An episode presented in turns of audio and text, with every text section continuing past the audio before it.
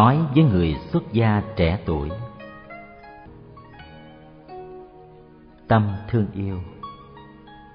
Pháp thoại nói hôm 2 tháng 5 năm 1996 tại làng Mai. Kính thưa đại chúng, hôm nay là ngày mồng 2 tháng 5 năm 1996 Chúng ta đang ở tại xóm thượng. Cách đây hơn một năm, tôi có hứa sẽ viết một cuốn sách nhỏ cho người xuất gia trẻ. Nhưng trong suốt năm qua tôi đã không viết được Mới ngày hôm kia đây, sư cô Đoan Nghiêm nói Tại sao thầy không nói những điều thầy muốn viết vào một bài giảng? Chúng con có thể đánh máy ra và chúng ta sẽ có một cuốn sách rất mau. Vì vậy hôm nay đề tài của bài pháp thoại là nói chuyện với người xuất gia trẻ. Nói là trẻ, nhưng có những người 70 tuổi như tôi cũng cảm thấy có liên hệ. Tôi thấy có những thầy tuổi chưa tới 30 mà đã có dáng dấp một ông cụ non. Hai mắt liêm diêm như đang muốn đóng vai trò của một bậc hòa thượng đạo cao, đức trọng. Tôi không nghĩ những người như thế là những người trẻ. Những người trẻ, theo tôi, là những sư chú và sư cô ăn mặc giản dị, sạch sẽ, mắt sáng, miệng sẵn sàng mỉm cười, có khả năng lắng nghe và học hỏi. Người nghe tôi có thể là một sư chú hay một sư cô đang hành trì giới sa di hoặc vừa mới thọ giới lớn hoặc tuy thọ giới lớn đã lâu nhưng vẫn còn khao khát học hỏi và sẵn sàng thay đổi để đi tới. Khi một người đi xuất gia, ta biết rằng có một động lực nào đó đã thúc đẩy người ấy đi xuất gia. Động lực ấy trong đạo buộc gọi là Bồ Đề Tâm, Bodhisatta. Bồ Đề Tâm là một thứ năng lượng rất mạnh, chính nó đã đẩy chúng ta đi xuất gia. Không xuất gia thì ta chịu không nổi. Nó mạnh đến mức đó. Bồ Đề Tâm là một ướp vọng, và khi ướp vọng đó quá lớn thì chúng ta không thể nào chịu đựng nó được và ta phải xuất gia. Trong suốt thời gian sống đời sống của người xuất gia, năng lượng ấy tiếp tục giúp chúng ta có sự tinh tấn, có sự cần mẫn. Nó là một thứ năng lượng giúp chúng ta có đủ nghị lực để vượt thắng tất cả mọi khó khăn và giúp cho chúng ta có hạnh phúc. Vì vậy, nuôi dưỡng Bồ đề tâm là một công trình thực tập rất quan trọng.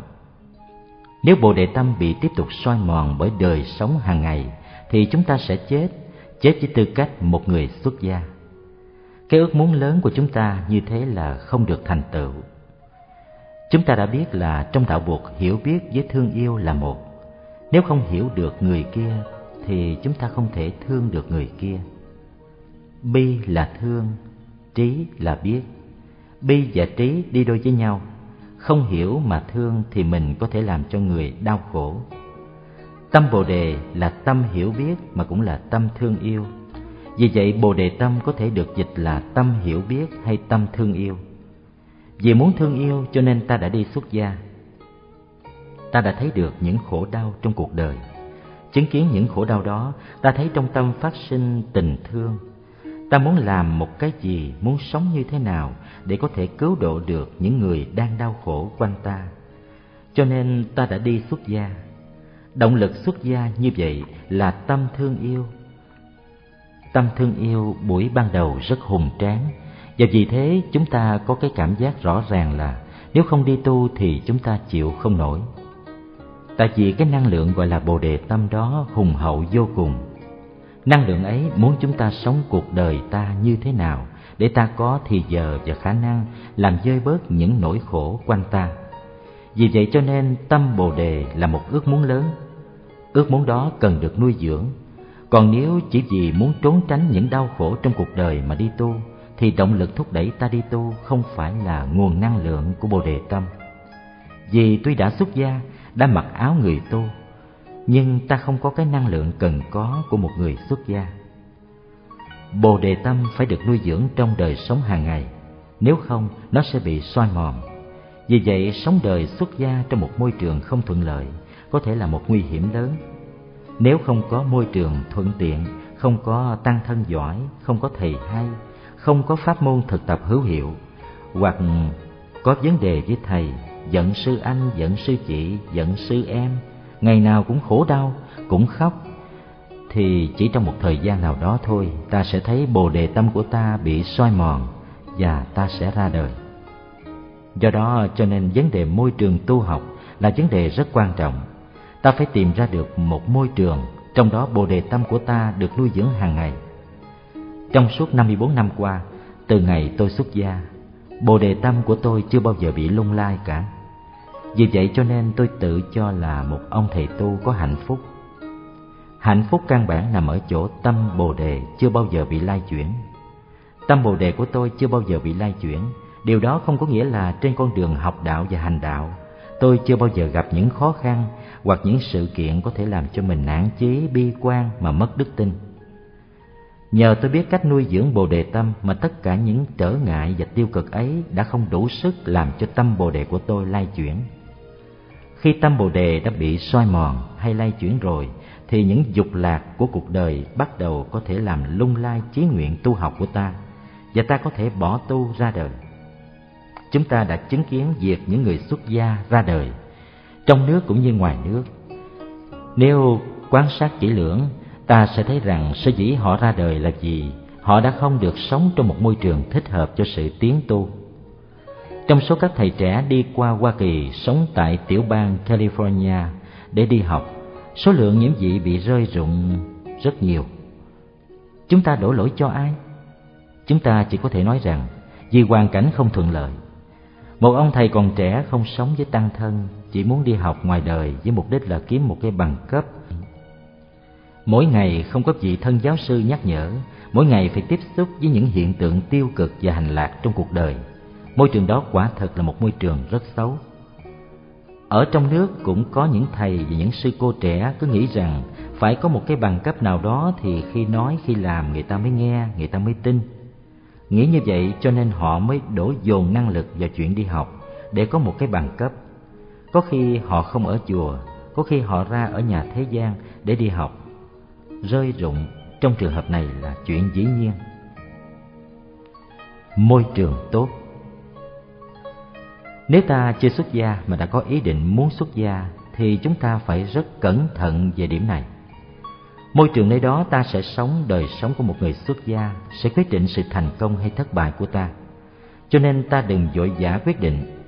Phải tới với môi trường đó, phải đi thăm những môi trường khác và khi đã tìm ra được một môi trường thích hợp, ta phải ở lại đó trong một thời gian, ví dụ ba tháng và tập sống y hệt như những người xuất gia để xem thử trong thời gian ấy tâm bồ đề của ta có được nuôi dưỡng hay không? Suốt trong ba tháng ấy, ta phải thấy mỗi ngày ta có được nuôi dưỡng bởi niềm vui của đời sống xuất gia hay không? Ta có cảm thấy yếu tố của vững chãi, của an lạc và của thảnh thơi được tăng tiến mỗi ngày hay không? Nếu ta thấy trong thời gian ấy mà bồ đề tâm của ta được nuôi dưỡng thì ta biết rằng môi trường này là môi trường thích hợp cho sự xuất gia của ta. Còn không thì ta đừng hy vọng hảo huyền nếu trong môi trường ấy mà bồ đề tâm của ta không được nuôi dưỡng thì ta biết chắc chắn rằng xuất gia ở đây sẽ thất bại. Ở ngoài đời, khi đi cưới vợ hay lấy chồng, người ta không có cái cơ hội đó, không có cái cơ hội sống thử với người kia ba tháng để xem có hạnh phúc hay không. Tại vì cái luật ở ngoài đời là phải làm đám cưới xong thì mới được sống chung. Ở tu viện thì trái lại, ta có cơ hội đem hết trí tuệ với trái tim của ta để kinh nghiệm để xét đoán, để xem thử là tăng thân này, nghĩa là đoàn thể tu học này, có phải là môi trường thuận lợi cho đời sống xuất gia của mình hay không. Ta đến chùa và xin ở như là một người tập sự xuất gia. Ta làm tất cả mọi công việc, ta thực tập hầu hết những gì mà một người xuất gia đang thực tập. Và cố nhiên trong thời gian đó, ta sẽ có một cái thấy trực tiếp về sự thực của môi trường. Ta không nên nghĩ rằng ta chỉ cần ở tại chùa một thời gian để học những phương pháp thực tập, và sau đó ta có thể rút lui về một cái am hay một cái chùa riêng. Nghĩ rằng một khi mình đã có pháp môn rồi, thì mình có thể tu tập một mình. Nghĩ như vậy là sai lầm. Tu tập không phải là vấn đề cá nhân. Trong khi ở với tăng thân, ta được tăng thân hướng dẫn dìu dắt và năng lượng của tăng thân luôn luôn yểm trợ ta trong sự tu học. Quý vị nào đã từng ở với tăng thân trong ba tháng, sáu tháng hoặc là trong một năm thì đã biết điều đó nếu không có tăng thân thì dù những cái ta đã biết, ta cũng khó làm được. Ta tin ta có thể làm được, nhưng ta sẽ không làm. Tại vì không có tăng thân thì không có sự nâng đỡ, không có sự khuyến khích, không có sự soi sáng. Tu học mà nương nhờ vào tăng thân là thực tập quy tăng bảo, nghĩa là quay về nương tựa tăng. Ta thường nói tăng ly chúng tăng tàn, hổ ly sơn hổ bại. Nghĩa là nếu người xuất gia mà xa lìa tăng thân thì sớm muộn gì cũng bỏ tu. Cũng như con cọp lìa núi rừng thì sẽ bị con người bắt giết và lột da. Cho nên điều cấm kỵ nhất của người xuất gia là sống tách rời ra khỏi tăng thân của mình. Không có tăng thân, ta sẽ từ từ đánh mất Phật thân và Pháp thân của ta. Sự nghiệp giác ngộ Người đời ai cũng theo đuổi một sự nghiệp, người xuất gia cũng có sự nghiệp của mình, nhưng sự nghiệp của người xuất gia rất khác với sự nghiệp ở ngoài đời. Ở ngoài đời người ta cần có một bằng cấp, một địa vị, một danh tiếng để có thể gọi là thành công. Sống trong chùa với tư cách một người xuất gia, chúng ta không cần một cái bằng cấp, dầu là bằng cấp cao đẳng Phật học, chứ đừng nói là bằng cấp cử nhân hay tiến sĩ. Có nhiều nhà tu cho sự nghiệp của họ là ngôi chùa của họ, là địa vị của họ trong giáo hội và trong xã hội. Có những nhà tu có bằng cấp tiến sĩ và rất bằng lòng với cái bằng cấp đó. Có người cho rằng sự thành công của họ là một ngôi chùa lộng lẫy có nhiều bổn đạo lui tới. Họ làm hội trưởng hội Phật giáo, họ làm diện chủ, họ làm hòa thượng và có khi họ làm học giả. Họ cho xuất bản những cuốn sách rất có tính cách bác học để chứng tỏ rằng họ có khả năng nghiên cứu thâm uyên Hạnh phúc của họ nằm ở trong những thành tựu đó. Họ có thể được ca ngợi là một nhà học giả thâm uyên, như là một người đậu bằng cấp cao, như là viện chủ một ngôi chùa lớn có nhiều bổn đạo. Nhưng những thành tựu đó không phải là mục đích của người xuất gia. Người xuất gia trẻ có nên ao ước địa vị của những người ấy không? Chúng ta phải chiêm nghiệm về vấn đề này rất kỹ, bởi vì trong giới những người xuất gia trẻ, có rất nhiều người hiện đang hướng theo con đường này, dùng thời giờ và năng lượng của đời mình để chạy theo những cái bả danh lợi dù là những bả danh lợi trong phạm vi nhà chùa cái năng lượng của sự ao ước đó thúc đẩy chúng ta đi học, đi nghiên cứu, đi vận động. Cái năng lượng đó không phải là bồ đề tâm. Cái năng lượng đó chỉ là tâm danh lợi, được trá hình với bồ đề tâm. Ước muốn làm nhà học giả phật học, ước muốn là một giáo sư phật học nổi tiếng, ước muốn thi đậu một bằng cấp lớn, ước muốn làm viện chủ một thiền viện hoặc một tu viện lớn, ước muốn được người ta cung kính trọng vọng và cúng dường. Ước vọng ấy quyết không phải là bồ đề tâm hiện bây giờ có biết bao nhiêu người tu trẻ đang bị kẹp vào cái thế đó mà không tự biết. Cứ nghĩ rằng mình đang thực sự tu học và phục vụ cho đạo. Trong khi đó, sự nghiệp của người xuất gia cao cả hơn một triệu lần. Đi xuất gia là để chuyển hóa những khổ đau của mình, để đạt tới hiểu biết lớn, tức là đại giác ngộ. Để đạt tới tình thương lớn, tức là đại từ bi. Để đạt tới cái tự do lớn, tức là đại tự tại đây không phải là những danh từ, đây là những cái ta có thể thực hiện được bằng sự tu tập. Nhìn cho kỹ, ta thấy có những người có hiểu biết lớn, tình thương lớn và tự do lớn. Những người có hiểu biết thương yêu và tự do là những người có hạnh phúc và khả năng ban phát hạnh phúc. Có những người có bằng cấp lớn, làm học giả nổi tiếng, làm diện chủ những ngôi chùa lớn, nhưng không có những yếu tố đó. Họ không có hạnh phúc chân thực. Khi ta thấy ta đã có thêm hiểu biết thương yêu và tự do là ta đã có chuyển hóa. Sự chuyển hóa ấy là do công trình tu học của ta, và nhờ đó ta biết là ta đã có khả năng độ người. Người khác đến học với ta không phải vì ta là diện chủ một ngôi chùa lớn, không phải vì ta có một hoặc hai, ba hay bốn cái bằng tiến sĩ, mà là vì ta có một cái gì mà người ấy không có, cái đó là đức độ của ta, là tự do của ta những pháp môn tu tập và chuyển hóa của ta những pháp môn mà chính ta đã thực tập. Tại làng mai mỗi mùa hè mỗi mùa thu người tới tu tập rất đông. Trong số đó có rất nhiều người có bằng tiến sĩ. Những người ấy tới quyết nhiên không phải vì ta có bằng cấp tiến sĩ mà vì ta có vững chãi, thảnh thơi, an lạc và giải thoát. Mục đích cao cả nhất của người tu là đem lại chất liệu của vững chãi, thảnh thơi và an lạc vào cơ thể và tâm hồn của mình. Và nhờ vậy mà mình có khả năng độ người. Ta có thể giúp cho những người tới với ta vượt thoát những hố sâu của phiền muộn và khổ đau của họ. Mục đích của người xuất gia là để làm một vị thầy có khả năng đưa người ra khỏi nẻo khổ đau tâm tối của họ, đưa bằng đức độ mình, bằng trí tuệ mình, bằng giải thoát mình, bằng đạo đức mình, chứ không phải bằng tiền bạc và quyền thế đọc ở trong kinh bát đại nhân giác. Dạy về tám điều giác ngộ của các bậc đại nhân, ta thấy câu duy tệ thiện nghiệp. Có nghĩa là chỉ có sự hiểu biết lớn mới là sự nghiệp duy nhất của người xuất gia. Sự nghiệp của người tu là sự hiểu biết lớn, mà như ta đã biết, hiểu biết lớn là thương yêu lớn. Hiểu biết ở đây là bồ đề, không phải là kiến thức có thể chất chứa trong khi học hỏi. Khi ta chất chứa những học hỏi ở nhà trường hoặc ở diện cao đẳng phật học thì dầu những kiến thức đó là những kiến thức phật học, chúng cũng chỉ là những kiến thức mà thôi. Người ta có thể nói thao thao bất tuyệt về kinh điển tam tạng, nhưng những điều người ta nói có thể không dính líu gì đến sự sống hàng ngày của người ta cả. Người ta vẫn hẹp hòi, vẫn ganh tị, vẫn nhỏ nhen, vẫn sân si như thường.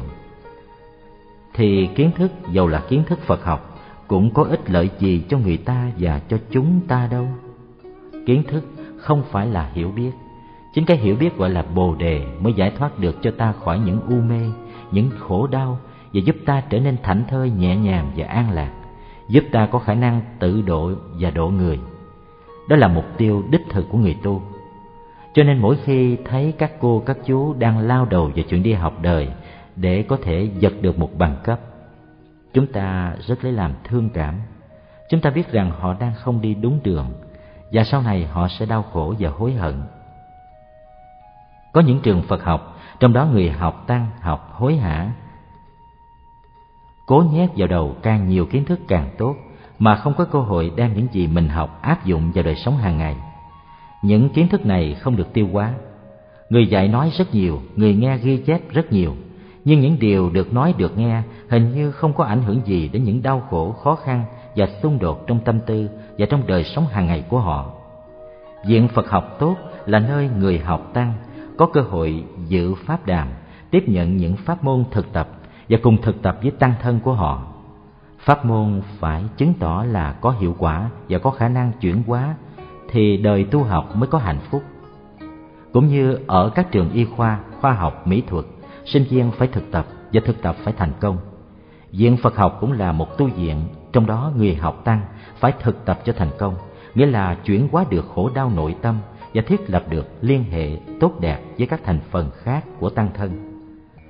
Từ ba tháng đến sáu tháng mà không thấy có chuyển hóa gì trong thân tâm, thì ta biết là pháp môn ta thực tập chỉ có giá trị hình thức. Ta phải lập tức đi cầu cứu với thầy và với bạn. Hạnh phúc bây giờ. Khi có bồ đề tâm, nghĩa là có cái ước muốn lớn, thương người và độ người, là chúng ta đã bắt đầu có hạnh phúc. Dầu ngoài trời có lạnh dù hoàn cảnh có khó khăn, đau khổ, còn đầy dẫy. Thế nhưng nếu đã có năng lượng bồ đề tâm trong ta, thì ta đã có sức ấm và nghị lực để có thể đương đầu với mọi thứ khó khăn. Và đó đã là một cái hạnh phúc rồi. Ta có một con đường đi và ta quyết tâm đi trên con đường ấy. Điều này đã là hạnh phúc. Có những người không thấy đường đi, không biết mình phải đi về đâu. Những người ấy sống rất bơ vơ và trống lạnh. Đó là những người đau khổ có bồ đề tâm là ta đã có một điều kiện căn bản của hạnh phúc. Con đường buộc dạy là con đường có thể đem lại hạnh phúc cho ta ngay vào giờ phút đầu của sự tu học. Chúng ta không cần phải đợi 5 năm hay 10 năm sau mới có hạnh phúc.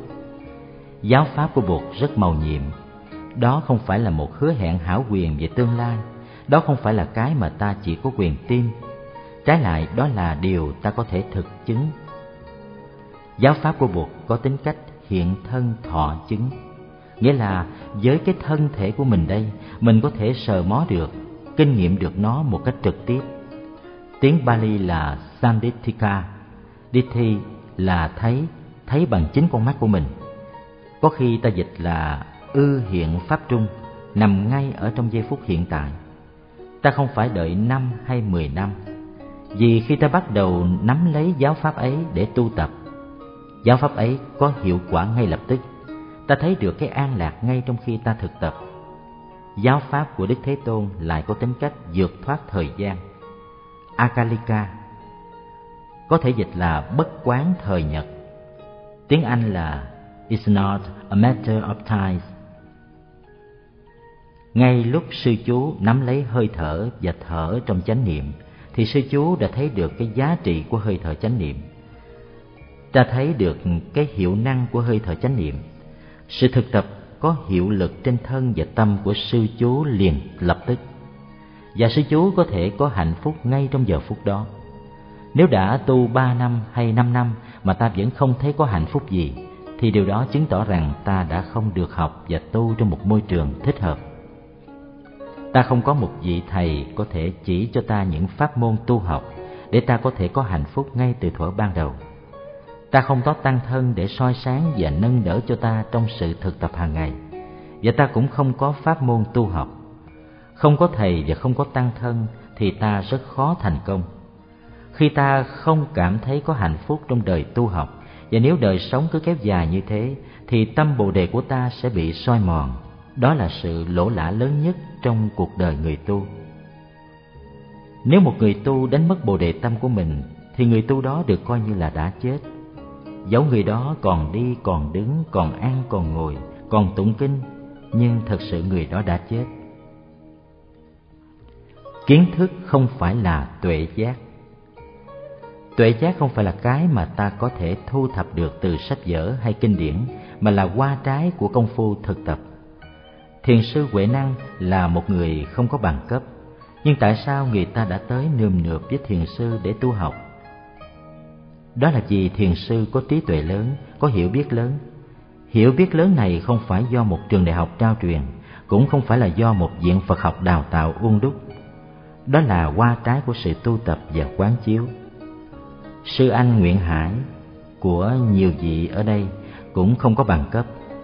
Quý vị đã từng sống với sư anh ở đạo tràng mai thôn và đã thấy sư anh phát tuệ chỉ nhờ phép thực tập chánh niệm sư anh đã có thể làm những điều mà các sư em có bằng cấp tiến sĩ hay là cử nhân vẫn chưa làm được.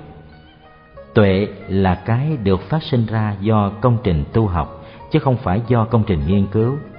Khi có tuệ thì nhìn vào bất cứ một khổ đau nào, một vấn đề nào hay một kinh điển nào, ta cũng có thể thấy được những điều mà những người khác không thấy. Cái này không do học hỏi. Tinh ba của đời tu học là nếp sống nội quán nếp sống nội tỉnh, luôn luôn chiếu ánh sáng chánh niệm của mình vào bên trong. Khi đi đứng nằm ngồi nghe, nhìn, ăn uống, ta phải lấy ánh sáng của chánh niệm để chiếu vào đối tượng, thì tự nhiên trong mỗi giờ, mỗi phút của đời sống hàng ngày, ta có thể sống sâu sắc và ta bắt đầu thấy được những điều mà người khác không thấy. Đó là phép lạ của ánh sáng chánh niệm. Ta thực tập được phép gọi là hiện pháp lạc trú sống an lạc và hạnh phúc ngay trong giây phút hiện tại. Nếu sư chú tu cho đúng phép, thì ngay trong tuần lễ đầu sư chú đã có hạnh phúc trong đời sống hàng ngày rồi. Đây là hiện pháp lạc trú. Đi vào nhà bếp, mỗi bước chân của sư chú đều có thể đem lại hạnh phúc cho sư chú. Trong khi lau nhà cầu, sư chú an trú trong chánh niệm, sư chú thấy lau nhà cầu cũng màu nhiệm như ngồi thiền và sư chú có hạnh phúc mỗi động tác, mỗi ngôn ngữ, mỗi lời nói, mỗi cái nhìn, mỗi bước chân của người tu cần được đi theo chánh niệm. Đây không phải là lao tác mệt nhọc. Ta không đầy ải ta hoặc bắt buộc ta làm một cái gì mà ta không thích. Mỗi bước chân chánh niệm là do ta tự ý bước với hơi thở chánh niệm của ta. Một bước chân như thế sẽ đem lại cho ta rất nhiều an lạc. Ta bước như bước trên tịnh độ. Ngay trong tuần lễ đầu ta đã biết bồi đắp và dung bón sự vững chãi và thảnh thơi của ta. Một sư chú hay một sư cô trong khi đi đứng làm việc mà có sự vững chãi và thảnh thơi thì đã chứng tỏ là có hạnh phúc rồi. Dầu các vị chưa thọ giới lớn, chưa được làm giáo thọ, không cần phải đợi thọ giới lớn, không cần phải đợi làm hòa thượng, chỉ cần làm một sa di là có thể có hạnh phúc. Đó là thực tập theo nguyên tắc hiện pháp lạc trú mà Bụt đã chỉ dạy. Nội cái chuyện ta giữ được niềm tin của ta là ta đã có hạnh phúc rồi. Có những người không có niềm tin, có những người không có đức tin nơi thầy, nơi sư anh, sư chị và sư em của mình. Có những người không có đức tin nơi con đường của mình đi. Đi trên con đường tu học, nếu mỗi ngày ta có thể bồi đắp thêm được một chút thảnh thơi, vững chãi và an lạc, thì càng ngày niềm tin của ta càng lớn, và chính cái đó làm cho ta có hạnh phúc dầu cho ta có ăn thiếu một chút hoặc mặc thiếu một chút. Còn nếu không có niềm tin ấy và hạnh phúc ấy, thì dù có dư giả tài vật, chùa to, phật lớn, bốn đạo ra vào nườm nượp, mình vẫn không có hạnh phúc như thường. Tu cho mọi người. Còn gia đình, còn xã hội, người xuất gia không lẽ chỉ lo cho một mình mình thôi sao? Sự kiện ta đang sống với tư cách của một người xuất gia trong tăng thân, và sự kiện mỗi giây phút ta đang thực tập vững chãi thảnh thơi và hạnh phúc đã bắt đầu có tác dụng lập tức trên đời sống của gia đình ta và của xã hội ta rồi. Quý vị nào đã xuất gia, đã tu tập thì cũng đã chứng thực được điều đó.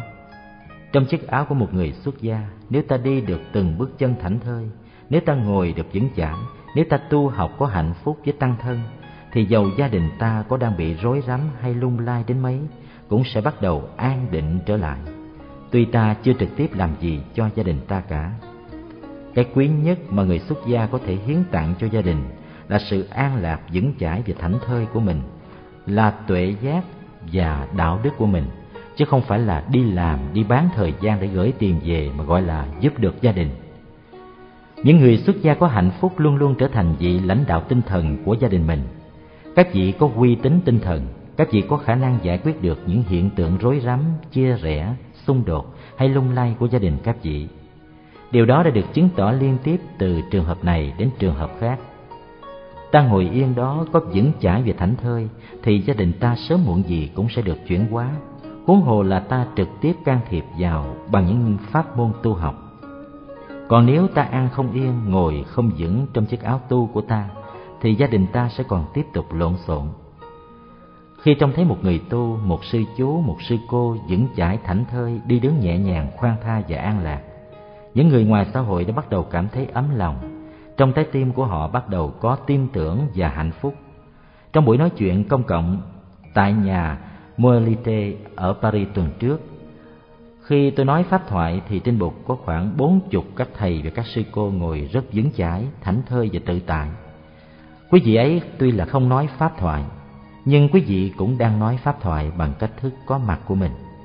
Trong số 1.200 người ngồi nghe, có khoảng 10% là người gốc Việt. Và có vị đã kể lại rằng, khi nhìn thấy các sư chú và sư cô ngồi thảnh thơi và an lạc như vậy, nhiều người đã khóc, đã cảm động, đã hạnh phúc. Những điều các vị ấy chưa làm được thì nay các sư chú, sư cô đã và đang làm được cho họ. Đó là một niềm an ủi rất lớn cho các vị ấy.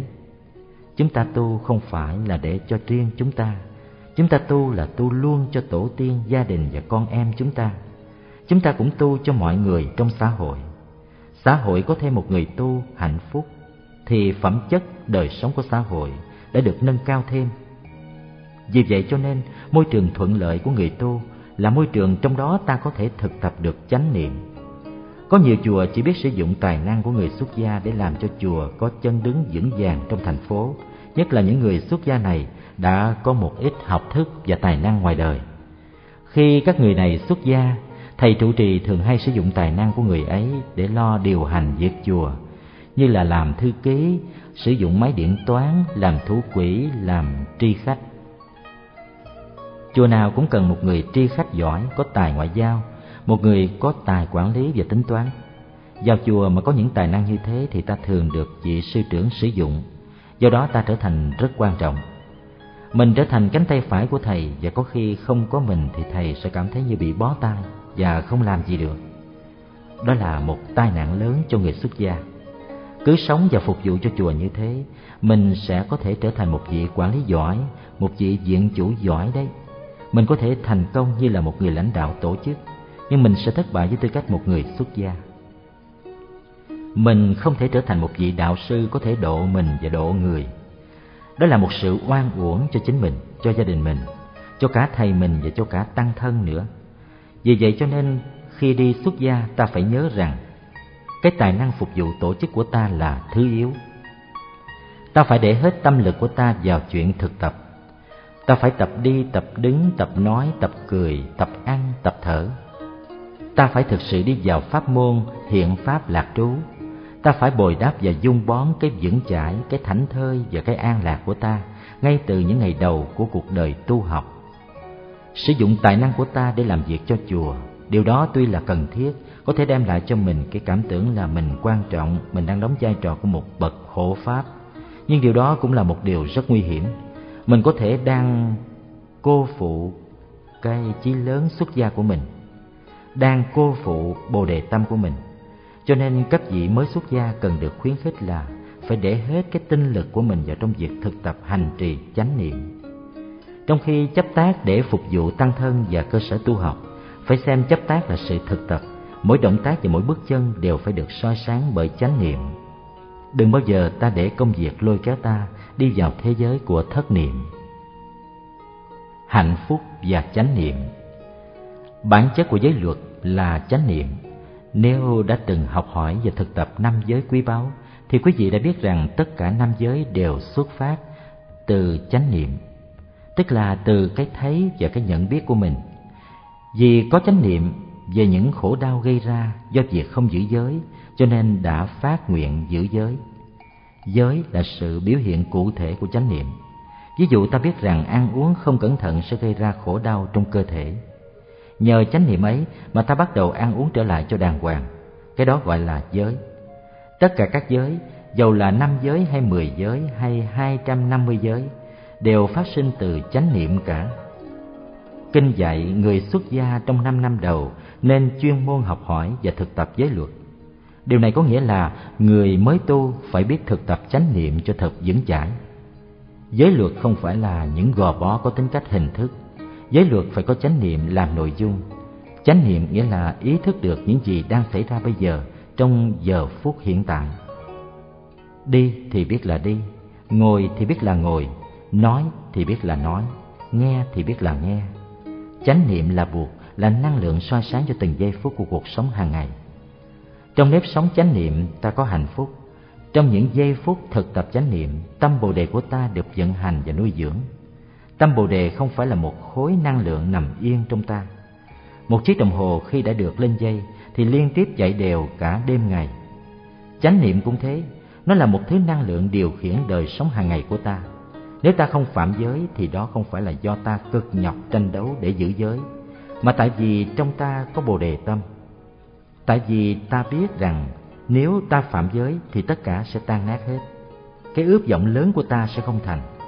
Nếu một chú sa di không phạm giới thứ ba, không phải vì sư chú ấy đã cực nhọc tự đè nén mình để giữ giới, mà tại vì trong chú có tình thương.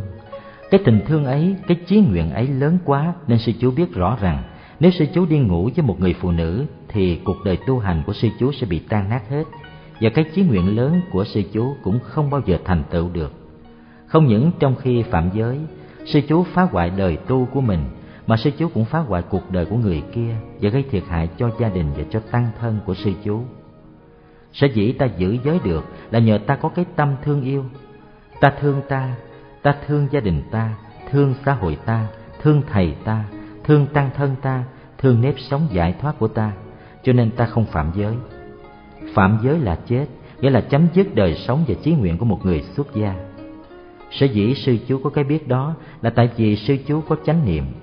Chánh niệm ấy phát xuất từ tâm thương yêu. Nó là một nguồn năng lượng vĩ đại đã thúc đẩy ta trở thành một người xuất gia. Nguồn năng lượng này quan trọng vô cùng. Ta đừng để nó bị soi mòn trong cuộc sống hàng ngày. Thất niệm tức là lãng quên, là yếu tố làm soi mòn tâm bồ đề của ta. Ngay từ buổi đầu, người xuất gia trẻ đã được chỉ dẫn thực tập uy nghi trong sinh hoạt thiền môn. Phải học đi, đứng, nằm, ngồi, mặc áo, quơ dép, rửa tay, làm thị giả, vân vân. Như thế nào để mỗi cử động và tư thế đều phản chiếu được nếp sống vững chãi, thảnh thơi và ung dung. Nhưng uy nghi mà không phát xuất từ chánh niệm thì uy nghi chỉ là giả trang thiền tướng, nghĩa là chỉ có hình thức bên ngoài. Chánh niệm là bản chất của uy nghi, không những chánh niệm là bản chất của uy nghi, chánh niệm còn là bản chất của giới luật và của cảnh sắc. Bốn cuốn luật gọi là luật tiểu của các vị sa-di và sa-di ni đều là những hình thái thực tập chánh niệm. Nếu trong đời sống hàng ngày người xuất gia có hạnh phúc, nếu môi trường xuất gia thuận tiện, thì ngày nào người xuất gia cũng nuôi lớn bồ đề tâm của mình. Nếu tu mà có hạnh phúc, an ổn và thảnh thơi, thì những dục lạc của thế gian không có đủ sức để làm cho người xuất gia siêu đổ. Không có một thứ dục lạc nào ở ngoài thế gian có đủ sức mạnh hấp dẫn mình và kéo mình ra khỏi đời tu. Còn nếu ta đang thất bại trong chùa, nếu ta đang khổ đau với thầy và với anh chị em trong tăng thân, nếu ta đang nghi ngờ và giận hờn anh chị em trong tăng thân thì đó quả là một tình trạng cực kỳ nguy hiểm. Người xuất gia trong trường hợp ấy sớm muộn gì cũng sẽ chấm dứt đời sống xuất gia của mình. Ta đã biết môi trường rất quan trọng. Người tu không thể ở một mình người tu không thể tu học mà không có thầy không có bạn người tu không thể chạy theo một cái ước muốn riêng như đi học ở ngoài đời để cố thi đậu một cái bằng cấp nếu tôi không muốn các sư chú và các sư cô đi công tác Phật sự một mình, đó không phải là vì tôi nghi ngờ khả năng của sư chú hay sư cô. Cũng không có nghĩa là vì tôi không tin vào học trò của tôi. Nhưng vì tôi biết rất rõ là khi được cùng đi với tăng thân thì sư cô hoặc sư chú sẽ vững mạnh hơn nhiều lắm. Sơ tâm là hảo tâm. Hủy hình phi pháp phục. Các ái từ sở thân. Xuất gia hành phật đạo. Nguyện độ nhất thiết nhân. Đó là bốn câu thơ rất đẹp ca ngợi chí hướng người xuất gia. Hủy hình có nghĩa là hủy bỏ cái vẻ đẹp trần tục bên ngoài. Tóc mình xanh mướt như vậy, nhưng mình đã cạo sạch phấn son và dòng xuyến. Tất cả những thứ ấy mình đã gạt bỏ. Đó là một hành động rất cách mạng. Chỉ khi nào có một năng lượng rất lớn trong lòng thì người ta mới làm được chuyện ấy. Phi pháp phục, tức là khoác lên chiếc áo pháp, nghĩa là áo của người tu. Các ái, tức là cắt đứt mọi ân ái buộc ràng. Ái ân lưới nọ giang tay xé đó là một câu trong bài kệ truyền đăng tôi đã trao cho sư chị chân viên quan ta thấy đời sống lứa đôi không phải là cái hoài bão lớn của ta.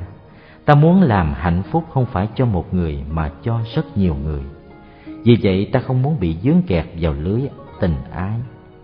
Vì vậy cho nên ta nói với người kia rằng, anh muốn đi trên con đường của một vị bồ tát để có thể thương được tất cả mọi người, trong đó có em hoặc là ta nói với người kia rằng, em muốn đi trên con đường của một vị bồ tát. Em muốn hiến tặng trái tim này cho tất cả mọi người. Trong đó chắc chắn là có anh. Đó gọi là các ái. Để không còn bị sợi dây ái ân ràng buộc, mình chỉ cần một lát kéo hay một sợi dây ấy đứt. Đó là ý nghĩa của hành động cạo sạch mái tóc. Đó là ý nghĩa của hai chữ quỷ hình từ sở thân là từ giả những người thân của mình, trong đó có cha mẹ, anh chị và em mình. Tại sao mình phải xa cha, xa mẹ, xa anh, xa em mà đi tu? Đó là tại vì mình có chí nguyện lớn. Những người đi làm cách mạng cũng chỉ làm như vậy mà thôi, nghĩa là cũng phải cát ái từ sở thân. Người đi tu đích thực là một nhà cách mạng. Người đi tu có một hoài bão lớn vì vậy cho nên, người ấy có đủ năng lượng để chặt đứt sợi dây tình ái. Xuất gia hành phật đạo là ra khỏi cái nếp sống gia đình để đi trên con đường của Bụt. Nguyện độ nhất thiết nhân là thề nguyện thương yêu và độ thoát cho tất cả mọi người, chứ không phải chỉ lo cho hạnh phúc một người. Khi đi lấy chồng hay là đi cưới vợ, người ta chỉ nguyện làm hạnh phúc cho một người, và mai này cho ba bốn người là nhiều nhưng chưa chắc gì người ta đã làm được.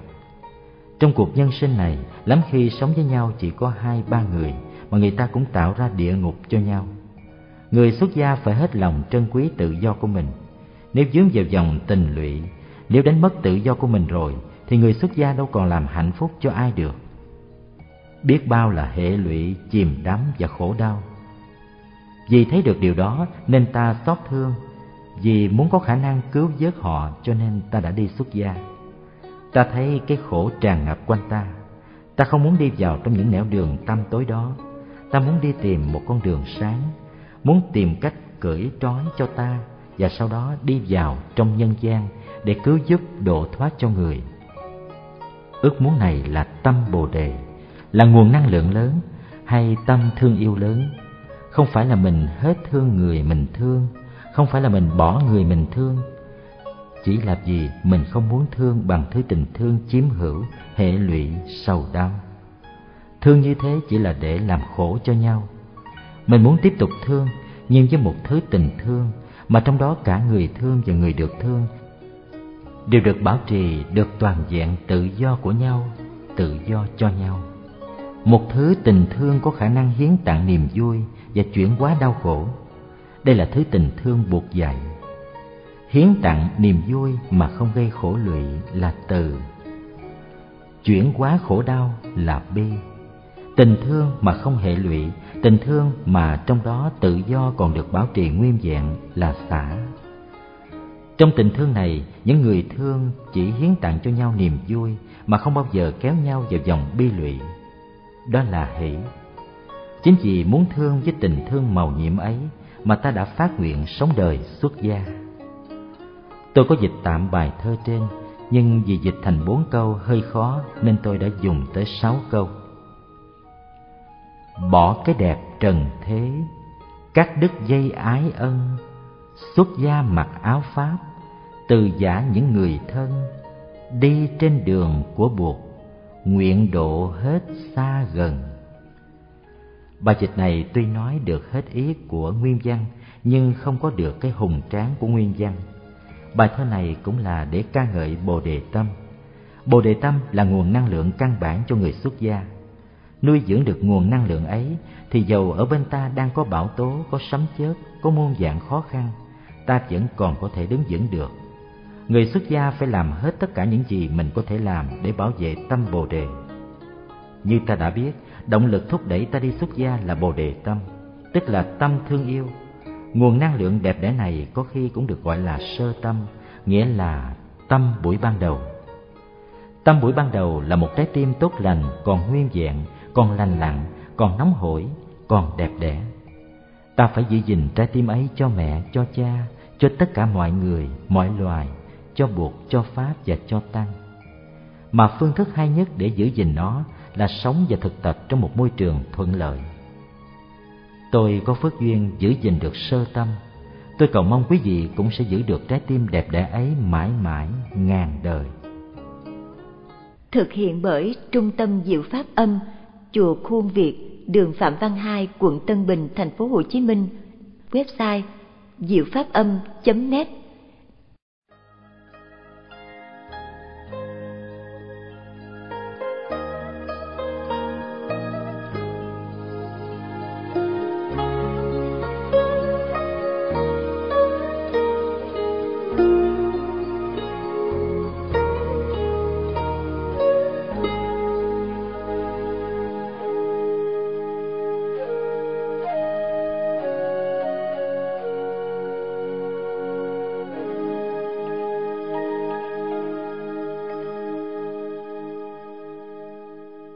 viết thêm cho người xuất gia trẻ. Đọc lại bài giảng hôm 2 tháng 5 năm 1996, tôi thấy tôi còn muốn nói với người xuất gia trẻ nhiều chuyện nữa. Sau đây là những dòng tôi viết vào ngày 22 tháng 5 năm 1996 tại xóm mới Làng Mai. Này người xuất gia trẻ, các em hãy lắng nghe tôi nói đây. Tôi biết có những người xuất gia trẻ hiện đang được sống trong một môi trường tu học thích ứng, được thầy thương yêu và tin cậy, được anh chị em đồng tu khuyến khích và nâng đỡ, được có cơ hội học hỏi và thực tập hàng ngày. Tuy nhiên, số lượng những người này may mắn ấy còn rất hiếm. Có thể đọc hết những dòng này, em đang khóc. Tôi biết có rất nhiều người học tăng trẻ đang gặp nhiều khó khăn. Kể cả những khó khăn về cơm áo, tôi đã đi ngang qua những chặng đường như thế rồi nên tôi hiểu họ. Những khó khăn xuất gia, sống trong chùa hay trong học viện, chúng ta cũng có thể có những khó khăn như sống trong gia đình. Nếu trong đời sống gia đình ta có thể có vấn đề với cha mẹ hay anh chị em, thì sống trong chùa cũng thế. Em có thể đang có khó khăn với thầy em, và hai thầy trò đang khổ. Có thể em đang có cảm giác thầy em không thương em, không hiểu em, và có thể thầy em cũng đang nghĩ là em không có đủ tinh thần trách nhiệm, không chịu nghe lời thầy việc truyền thông giữa hai thầy trò đã trở nên khó khăn và cả hai thầy trò đang không có hạnh phúc. Em nghĩ đời sống ở chùa bận rộn quá em phải làm nhiều việc quá em không có thời giờ để học hỏi và tu tập mà chính thầy em cũng không có thời giờ học hỏi và tu tập. Em rất muốn được thầy em gửi em vào nội trú một viện phật học để em có thể để hết thời giờ vào việc tu học. Nhưng vì chùa neo người, thầy em chưa cho em đi. Các vị thân sinh ra em có thể đã không muốn em đi tu. Họ nói gia đình đang cần em chống đỡ mà em lại bỏ đi tu. Các vị nghĩ rằng đi tu là bỏ bê gia đình và em rất lấy làm khổ tâm. Người khác đi xuất gia thì được gia đình yểm trợ tinh thần, còn em thì không. Em có thể đang có vấn đề với sư anh, sư chị hay sư em của em. Em trách họ không hiểu em, nặng lời với em, kỳ thị với em, mách những khuyết điểm của em với thầy để thầy không thương em. Những vấn đề như thế có bản chất giống hệt như những vấn đề ngoài đời. Và em khổ, và sự hiện diện em đang khổ là một thua thiệt lớn cho em, cho tôi, cho tất cả tăng thân. Em khổ mà không chuyển hóa được cái khổ của em thì làm sao em đi trọn con đường tu học được? Có khi em bực mình nghĩ rằng hay là em nên ly khai tăng thân, ra lập một cái am nhỏ, kiếm vài bà bổn đạo yểm trợ tài chánh cho em, đủ để trả tiền nhà, tiền ăn và tiền đi xe buýt, để em có thể đi học. Em tự bảo học Phật Pháp và sinh hoạt với tăng đoàn là chuyện ta sẽ làm suốt đời, cần gì phải gấp gáp. Bây giờ mình hãy lo học để đạt tới một trình độ văn hóa khá cao của thế học đã, rồi nghiên cứu Phật học sau cũng không muộn. Hơn nữa, nếu có một cái bằng cấp tốt nghiệp đại học thì không những học Phật mau thành mà nói gì người ta cũng tin, tại vì mình đã đậu cử nhân, phó tiến sĩ hay tiến sĩ. Những tư tưởng như vậy làm em bất an, không an trú được trong nếp sống thường nhật. Những tư tưởng ấy lại rất tai hại, bởi vì chúng đang có thể kéo em ra khỏi con đường tu mà em không biết. Con đường thoát Nếu em đang ở vào một hoàn cảnh có nhiều khó khăn, tôi muốn em đừng dội ly khai môi trường hiện tại, bỏ thầy, bỏ chùa, bỏ chúng mà đi tìm nơi khác. Đừng đi vào dấu chân của những người đứng núi này trong núi nọ. Có thể em đang mơ ước được vào nội trú diện Phật học nhưng cũng có thể một người khác đang nội trú trong diện Phật học lại mơ ước được ra ở chùa ngoài như em. Nếu em chưa tìm ra một giải pháp thỏa đáng thích hợp với những điều tôi căn dặn trong bài pháp thoại ngày 2 tháng 5 năm 1996, thì em phải tìm tới tham vấn một vị thiện tri thức mà em tin cậy. Vị thiện tri thức này có thể là một thầy hay một sư cô có tuệ giác, có đức độ, có an lạc Em hãy trình bày lên vị ấy tất cả những nỗi lòng của em và những sự thật về hoàn cảnh em. Vị ấy sẽ chỉ cho em đường đi nước bước em cần phải theo. Nếu tôi được em tham vấn, tôi sẽ nói rằng em cần thực tập để thiết lập ngay lại sự truyền thông với thầy em và với huynh đệ em càng sớm càng tốt. Em phải học hạnh đế thích, lắng nghe và ái ngữ, ngôn từ hòa ái. Phải biết ngồi nghe một cách chăm chú tĩnh lặng. Phải học nghe với tâm không thành kiến. Đừng tỏ vẻ nóng nảy đừng có khuynh hướng phán xét và phản ứng những năng lượng này một khi biểu hiện ra nét mặt, đôi mắt hơi thở hay ra cử chỉ, sẽ làm cho người nói không còn cảm hứng nói ra những điều người ấy muốn nói. Phải tập theo dõi hơi thở để giữ sự bình tĩnh trong lúc nghe, để tiếp thu được những điều mình nghe. Dù những điều đang nghe không phù hợp với nhận thức sẵn có của em về sự thật, em phải tập nghe thầy và nghe huynh đệ em theo cách ấy.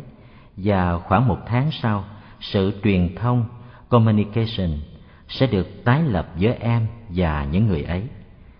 Và khi em nói, em phải tập nói với ngôn từ hòa ái. Phải nói như thế nào để chứng tỏ mình đang bình tĩnh trình bày cho người kia thấy sự thật, chứ không phải là mình đang nói để tỏ lộ sự bực dọc hay bất bình của mình. Tuyệt đối không trách móc. Em chỉ nói về những khó khăn, những đau khổ của em thôi, và cầu xin sự giúp đỡ của người kia đế thính và ái ngữ là một nội dung của giới thứ tư trong năm giới quý báu thực tập giới này em sẽ chuyển đổi được tình trạng và em có thể thuyết phục thầy và huynh đệ của em cùng góp sức chuyển hóa môi trường hiện thời thành một môi trường thích hợp hơn cho sự tu học, nghĩa là cho sự thực hiện lý tưởng cao đẹp của người xuất gia hảo tâm. Trong một diện Phật học có thể cũng có những hiện tượng chống bán, phe phái, chia rẽ và kỳ thị. Nếu em là tăng sinh trong diện Phật học, hoặc giả nếu em là một vị giáo thọ trẻ của diện Phật học, em cũng phải thực tập như thế để dần dần chuyển hóa diện Phật học thành một môi trường thật sự thuận lợi cho sự thực hiện lý tưởng của người xuất gia.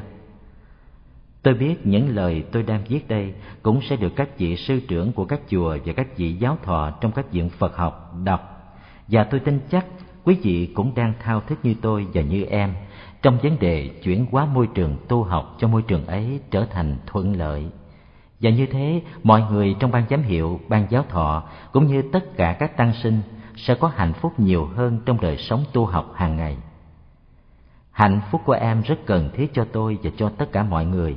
Vì vậy em không có quyền tiếp tục đau khổ. Nếu em tiếp tục đau khổ, chúng tôi sẽ mất em.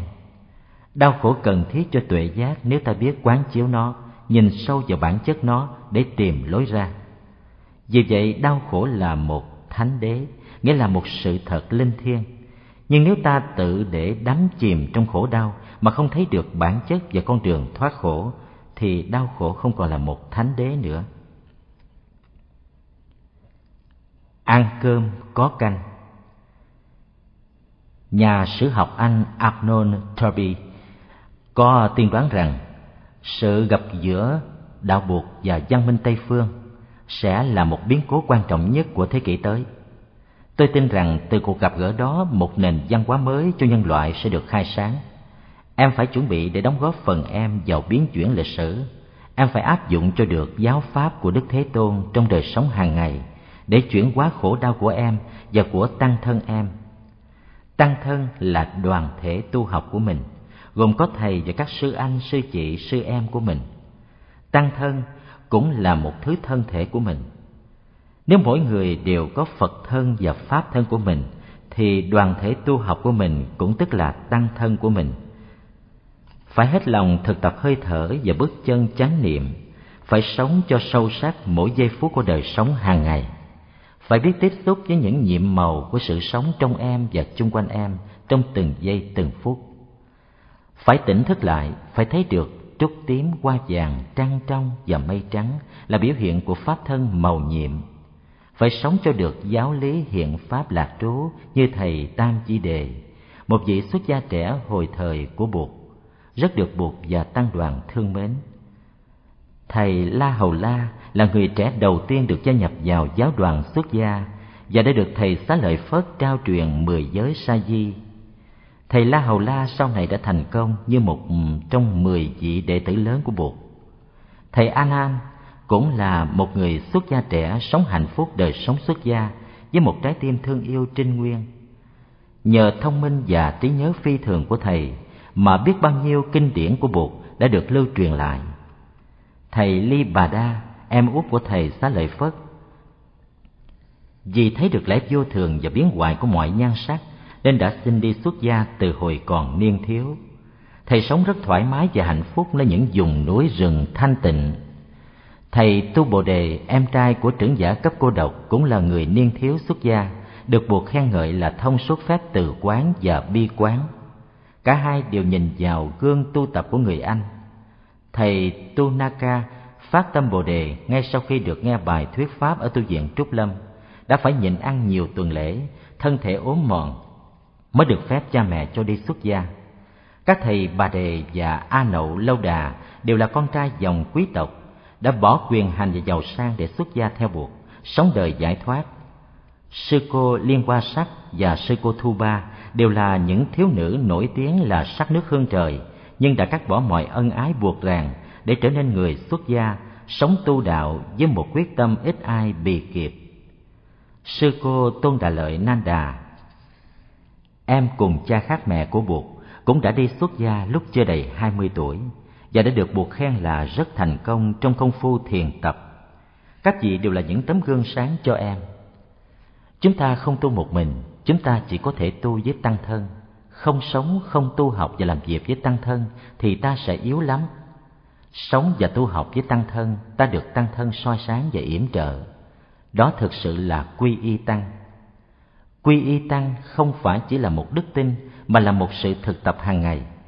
Nếu không quay về nương tựa tăng, em sẽ đánh mất lý tưởng xuất gia đẹp đẽ của em trong một tương lai rất gần.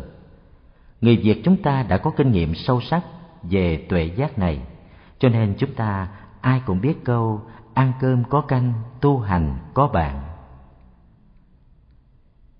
Gia tài của Bụt Là người xuất gia, là những người con gần gũi nhất của Bụt, em phải biết thừa hưởng gia tài của Bụt, phải thực tập cho được những pháp môn căn bản để có hạnh phúc, phải nắm vững các pháp môn thiền tọa, thiền hành, quán niệm hơi thở, ăn cơm chánh niệm, quán chiếu vô thường, quán chiếu vô ngã, quán từ, quán bi, nhận diện và chuyển hóa khổ đau, xây dựng tăng thân và làm hạnh phúc cho đời.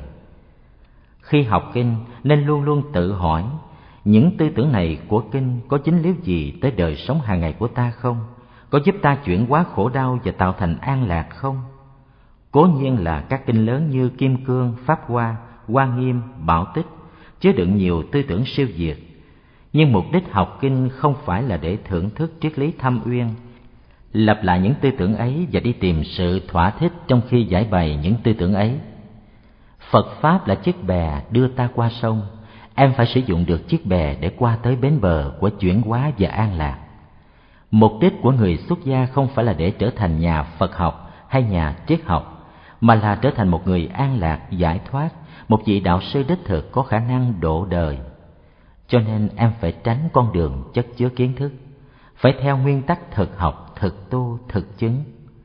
Em phải thấy được vô thường, vô ngã, từ bi là những dụng cụ quán chiếu để chuyển hóa khổ đau, chứ không phải là những lý thuyết. Nếu em biết cách quán chiếu vô thường, vô ngã, từ và bi, em sẽ phá được những nhận thức sai lầm, vọng tưởng của em trong đời sống hàng ngày. Sẽ trở nên hiểu biết và bao dung hơn, và tình thương trong em càng ngày càng lớn. Có tình thương thì cuộc đời ta mới có hạnh phúc.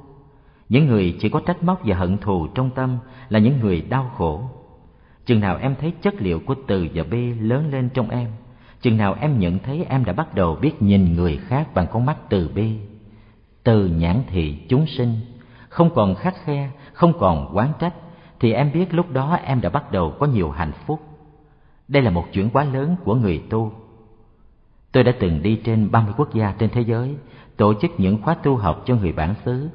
Có những khóa tu kéo dài được ba tuần, nhưng cũng có những khóa tu rất ngắn chỉ kéo dài có bốn hôm. Ấy vậy mà có những thiền sinh và gia đình họ sau bốn ngày tu đã được chuyển hóa và đã tìm lại được sự tha thứ, thương yêu và hài hòa trong lòng họ và trong gia đình họ. Người xuất gia không nên quên rằng mình có cái may mắn là được thường trú trong khung cảnh tu học. Nếu để tháng ngày đi qua mà không hạ thủ công phu thì uổng phí cuộc đời xuất gia của mình. Người nông phu sau khi thí nghiệm một loại hạt giống, một loại phân bón hoặc một phương pháp canh tác mới mà không thành công thì chắc chắn sẽ thay đổi hạt giống, phân bón hoặc phương pháp canh tác ấy. Chúng ta cũng vậy, nếu tu tập từ ba tới sáu tháng mà không thấy hoặc chưa thấy có chuyển hóa gì, ta phải biết là có một cái gì không đúng trong phương pháp tu học.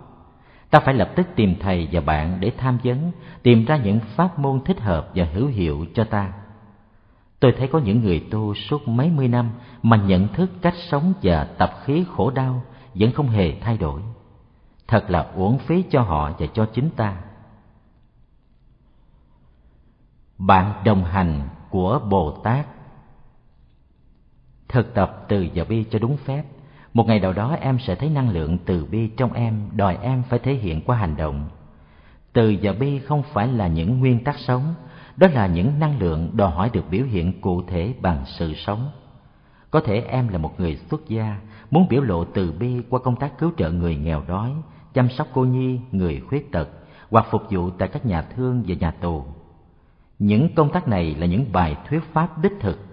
Nếu quả thực công tác của em được thúc đẩy bởi động lực thương yêu, mỗi cử chỉ săn sóc người ốm đau, người tàn tật hay người nghèo khó có thể là một lời pháp ngữ hùng hồn dù vị Pháp Sư thuyết Pháp hay, nhưng nếu những lời vị ấy nói ra không phải là do năng lượng từ bi thúc đẩy, thì bài Pháp cũng chỉ là một công tác danh lợi, không phải là một bài thuyết Pháp đích thực.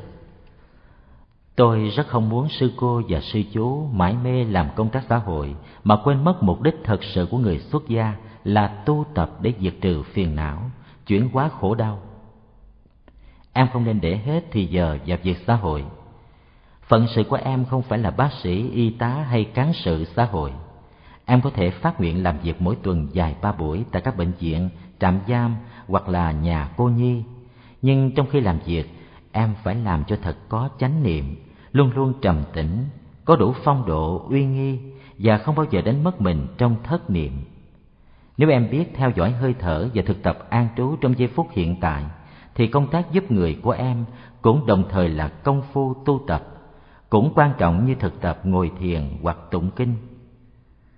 Tại các nước phát triển ở Âu và Bắc Mỹ Châu, rất nhiều bệnh viện có thánh đường và thiền đường để cho bệnh nhân hoặc những người thân nhân của họ thực tập. Có những giây phút bệnh nhân hoặc thân nhân của họ cần phải tĩnh tâm để cầu nguyện như những lúc trước giờ giải phẫu, những lúc giải phẫu hay cấp cứu, những lúc chờ đợi hồi sinh. Thánh đường, niệm Phật đường hay thiền đường, vì vậy rất cần thiết. Có những người xuất gia nguyện phục vụ trong ấy, họ phải được học hỏi cách thức để có thể giúp người bệnh và thân nhân của họ đạt tới sự an tâm. Trong các nhà giam cũng vậy, có những người tu được đào tạo để có thể phục vụ những người đang bị giam giữ căn bản tâm lý học và phương pháp an ủi và giải tỏa tâm lý rất cần thiết vào những nơi này để phục vụ em sẽ có cảm tưởng là bồ tát địa tạng cũng cùng đang đi bên em để đem lại sự bình yên cho tâm hồn những người trong ấy. Em phải làm công tác với tất cả trái tim em, vì em đang là một vị bồ tát bạn đồng hành của bồ tát địa tạng. Mà đã là bồ tát thì giây phút nào cũng tập luyện tỉnh thức. Đừng để công việc kéo đi, lọt vào thế giới của thất niệm. Chúng ta nói chúng ta thực tập từ bi, mà nếu chúng ta không có mặt tại những nơi có khổ đau như nhà thương và trại giam thì đó là một điều khó hiểu tại nhiều nước tây phương như anh và mỹ, sách của tôi viết được gửi vào các trại giam nhiều lắm thỉnh thoảng những thành phần của chúng chủ trì dòng tu tiếp hiện cũng vào tham viếng các tù nhân để quỷ lạo và hướng dẫn thiền tập cho họ. Tôi đã nhận được rất nhiều thơ cảm ơn của các độc giả trong tù. Nhiều vị nói trong tù họ thực tập tinh chuyên lắm và tin tưởng nơi những phương pháp thực tập ấy. Vì tâm hồn họ được an tĩnh và niềm tin của họ được hồi sinh.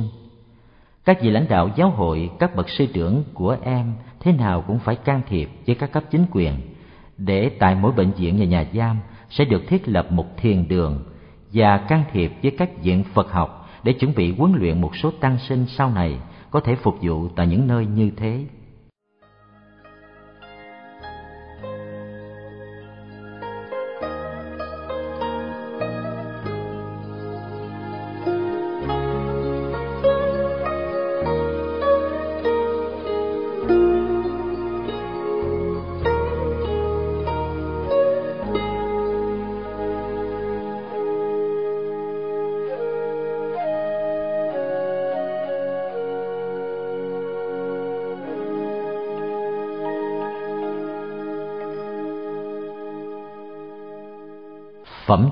Hiến tặng. Hiến tặng là hành động cao đẹp nhất của người tu. Phẩm vật hiến tặng có ba thứ tài vật, pháp môn tu học và sự an dưỡng của tâm hồn, tài thí, pháp thí và vô ý thí. Người xuất gia đâu có tài vật gì nhiều để hiến tặng. Chính nhờ đức độ và tình thương của ta mà thiên hạ đã tin cẩn và giao phó cho ta một ít tài vật của họ để ta làm công việc cứu trợ và quỷ lạo Pháp môn tu học mà ta đã từng thực tập và gặt hái kết quả là tặng phẩm rất quý của ta. Vì vậy, nếu em có làm công tác xã hội thì đừng làm công tác xã hội suông.